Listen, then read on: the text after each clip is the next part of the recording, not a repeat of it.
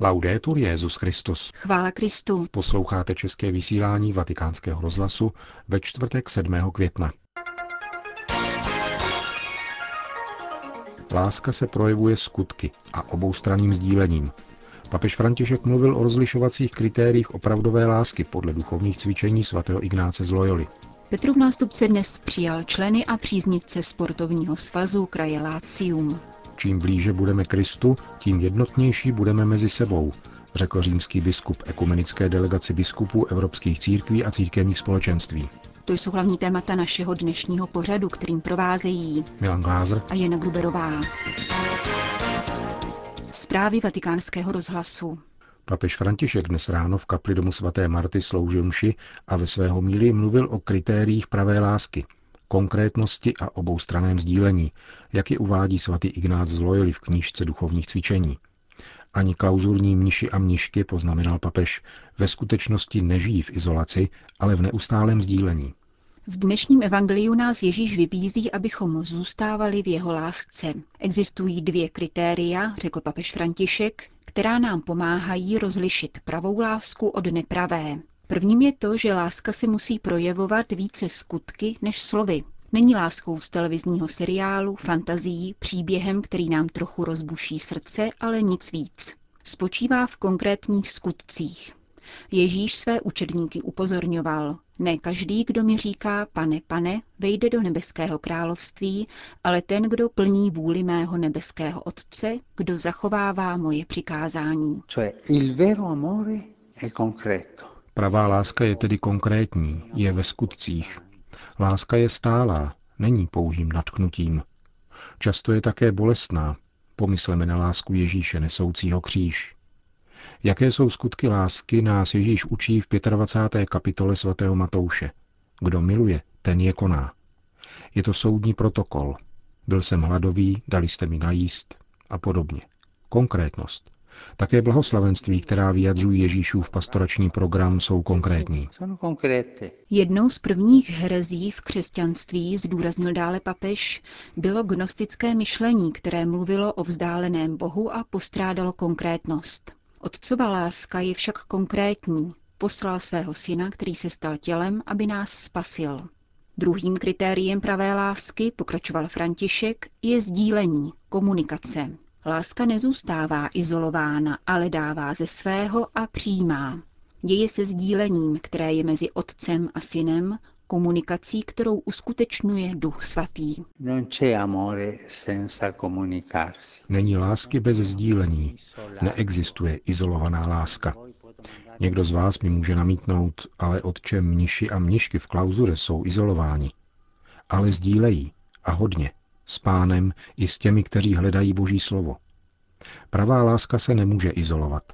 Pokud je izolována, není láskou, ale duchovním egoismem, který zůstává uzavřen v sobě samém a usiluje o vlastní užitek. Je sobectvím. Zůstávat v Ježíšově lásce, řekl dále papež, tedy znamená jednat a mít schopnost sdílet, vést dialog jak s pánem, tak s bratry. Je to velice jednoduché, ale není to snadné, protože egoismus, vlastní zájem nás přitahuje. A přitahuje nás k nečinnosti. Odtahuje nás od sdílení. Co říká pán o těch, kdo zůstávají v jeho lásce? To jsem k vám mluvil, aby moje radost byla ve vás a aby se vaše radost naplnila. Pán, který zůstal v otcově lásce, je radostný. Říká nám, že zůstaneme-li v jeho lásce, naše radost se naplní. Tuto radost, která sebou nezřídka nese kříž, nám však nikdo nebude moci odejmout, jak nám řekl sám Ježíš. Papež pak svoji homílii zakončil prozbou k pánu o tuto milost radosti, takové radosti, kterou svět dát nemůže. Vatikán. Petrův nástupce přijal dnes v rámci kanonické návštěvy Adlímina pětičlenou biskupskou konferenci republiky Mali, tato země, přibližně 15krát rozlehlejší než území České republiky a s přibližně stejným počtem obyvatel, jako má naše vlast, je zemí, kde křesťané tvoří přibližně 1% obyvatelstva. 90% tvoří muslimové a zbytek domorodá náboženství. Biskupům vedených monsignorem Žánem Zerbo, arcibiskupem hlavního města Bamako, předal papež František jako obvykle text svojí promluvy a celé setkání věnoval osobnímu rozhovoru s nimi. Mali, píše se v papežském poselství církvy v této zemi, prožívá již několik let vážné sociální a politické problémy, ohrožující soužití různých etnických a náboženských složek společnosti, jejichž soudržnost a tolerance má na tomto území obdivuhodnou tradici – Papež František tak narážel na problémy způsobené ozbrojenými stoupenci radikálního islámu a poděkoval biskupské konferenci za to, že si v této choulostivé situaci uchovala ducha mezináboženského dialogu, který se projevil společným úsilím křesťanů a muslimů o ochranu kulturního dědictví země – zvláště knihovny ve městě Timbuktu, jednom ze sedmi posvátných měst islámu, které založili Tuaregové v desátém století a kde teroristé před třemi roky zničili dvě vzácné historické památky.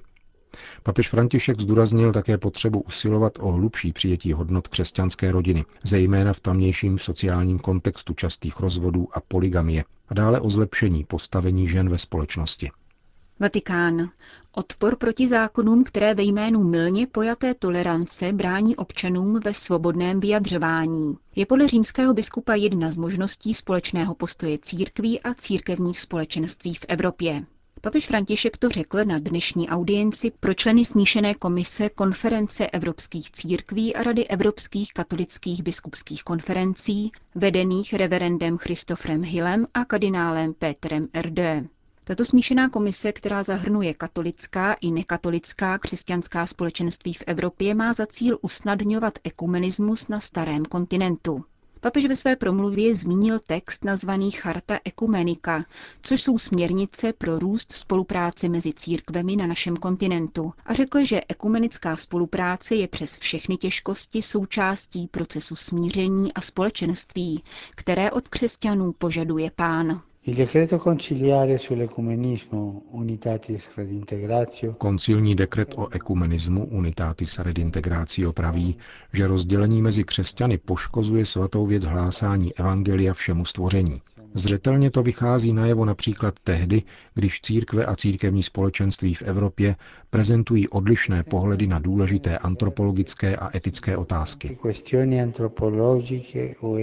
Papež proto vybídnul ke společným reflexím ve světle písma svatého a sdílené tradice, aby bylo možno odpovědět na otázky, které současná společnost klade křesťanům.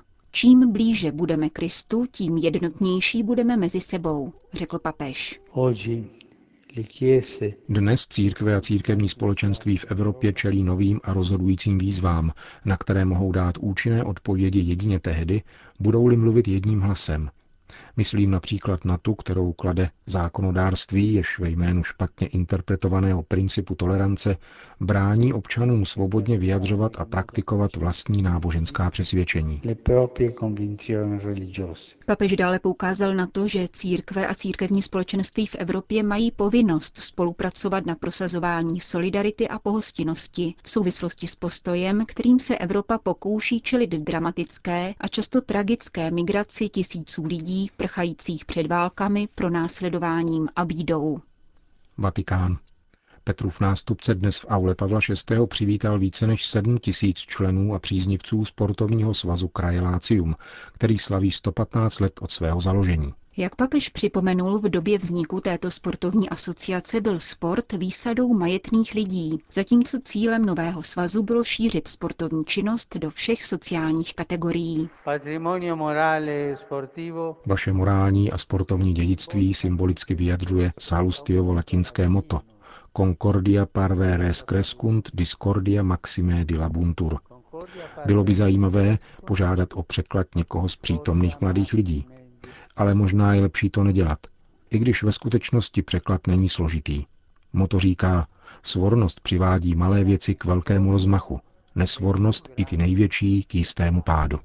A to je krásně řečeno. Eh? Krajský sportovní svaz italského hlavního města od počátku zdůrazňoval rovnocenost a důstojnost všech sportovních disciplín, pokračoval papež František. V Itálii, stejně jako v mé vlasti Argentině, hrozí, že převáží diskuze o fotbalu a jiné sporty se budou zanedbávat, přestože má každá sportovní disciplína svou vlastní hodnotu, a to nejenom fyzickou a sociální, nýbrž také morální, protože lidem, zejména dětem a mládeži, dává možnost, aby se zdokonalovali ve vyrovnanosti, sebeovládání, obětavosti a loajálnosti vůči druhým. Tuto poslední vlastnost, oddanost a věrnost vůči druhým, bych rád zdůraznil, protože tak trochu všude kolem nás naopak narůstá zrada. Když se mi někdo nehodí, tak se ho zbavím. Ve sportu však loajálnost roste. Bible nás učí, že lidská bytost je jednotou duše a těla, upozornil dále papež a vyzval své hosty, aby společně se sportovní činností rozvíjeli také duchovní a náboženský rozměr. Někdy se stává, že dospívající mládež kvůli tréninku nebo závodům nejde na mši nebo na katechismus. To však není dobré znamení. Značí to, že se vytratil hodnotový žebříček. Rovněž tak nelze zanedbávat studium, přátelství, službu chudým. Kvůli sportu nelze zanedbat vše ostatní. Nikoliv. Dělejte všechno společně. Díky bohu dosud existují muži a ženy, kteří při vrcholovém sportu nepřestali s životem víry a službou svým bližním. Zakončil římský biskup svou dnešní promluvu ke sportovcům své diecéze. Sýrie. Alepo žije v katakombách, píše italský deník Avenire. Osudy bývalé kvetoucí metropole papeži Františkovi po středeční generální audienci popsal otec Ibrahim Kalsabach, který před šesti měsíci nastoupil jako farář katolického kostela svatého Františka. Jeho svědectví přináší dnešní vydání vatikánského listu L'Osservatore Romano. I pod bombami nepřestáváme doufat a prosíme pána, aby zasáhl tam, kde lidé selhali – Modlitba, odpuštění a smíření jsou jediné možné cesty, které zastaví Alepskou řeš. Mým dnešním posláním, pokračuje syrský minorita, je účast na bolesti lidu. Křesťané jsou silní, odvážní a zvolili si, že nebudou na násilí odpovídat násilím. Jakoby pohled na tolik zla, které prožíváme, pročistil duši a vytříbil svědomí. A za to vzdávám Bohu díky, protože je to dar, s kterým lze pracovat, aby nepřevážilo zoufalství, strach a nenávist. V Alepu, ujišťuje řeholník, potkávám mnoho mladých lidí, ale také celé rodiny a staré lidi, kteří doufají v něco většího a prožívají svou bolest s pohledem víry za neustálé modlitby. Otec Ibrahim vysvětluje, že jeho farní společenství zůstalo jedním z mála opěrných bodů pro mnohé duchovní a materiální potřeby alepského obyvatelstva. Snažíme se pomáhat všem bez rozdílu, ačkoliv se naše zdroje stenčují, uvedl pro vatikánský deník. Jeho slova pro naše mikrofony potvrdil kustot svaté země otec Pier Battista Pizzaballa, který se právě vrátil ze Sýrie. Panuje tam velká sklíčenost a strach, ale zejména mezi mladými lidmi, těmi, kteří ještě zůstali, jsem pozoroval velkou odhodlanost vzájemně si pomáhat, podporovat se, něco dělat, tedy vůli nepodléhat malomyslnosti, i když, jak opakuji, situace je skutečně dramatická a strach velký. Sdělil italský františkán. Neustálou přítomnost smrti dosvědčuje hlas přímo z Alepa, hovoří ředitel tamní jezuitské služby pro uprchlíky otec Hasan Sahují. Bomby zasály hodně lidí. Zůstali po nich vdovy a sirotci. Mnoho již bez tak chudých lidí bohužel přišlo o práci a tak všude potkáváme jen bídu. Už dost krve prolévání a této absurdní války. Potřebujeme dialog k řešení problémů, aby se dospělo k dohodě všech válečných stran. O křesťanské komunitě syrský jezuita říká. Mnozí lidé Alepo opustili, ale jiní se zase vrátili protože tady mají domov a práci. Téměř celá křesťanská komunita žije z humanitární pomoci. Křesťané se souží tím, co dělat, zda zůstat nebo odejít. Žádají především pomoc v tomto rozhodování, znamení naděje, odpověď. Myslím, že náš lid v první řadě potřebuje povzbuzení, aby zůstal. A zejména jej v tuto chvíli potřebují křesťanské rodiny. Telefonuje z Alepa otec Hasan Sahují. Končíme české vysílání vatikánského rozhlasu. Chvála Kristu. Laudetur Jezus Christus.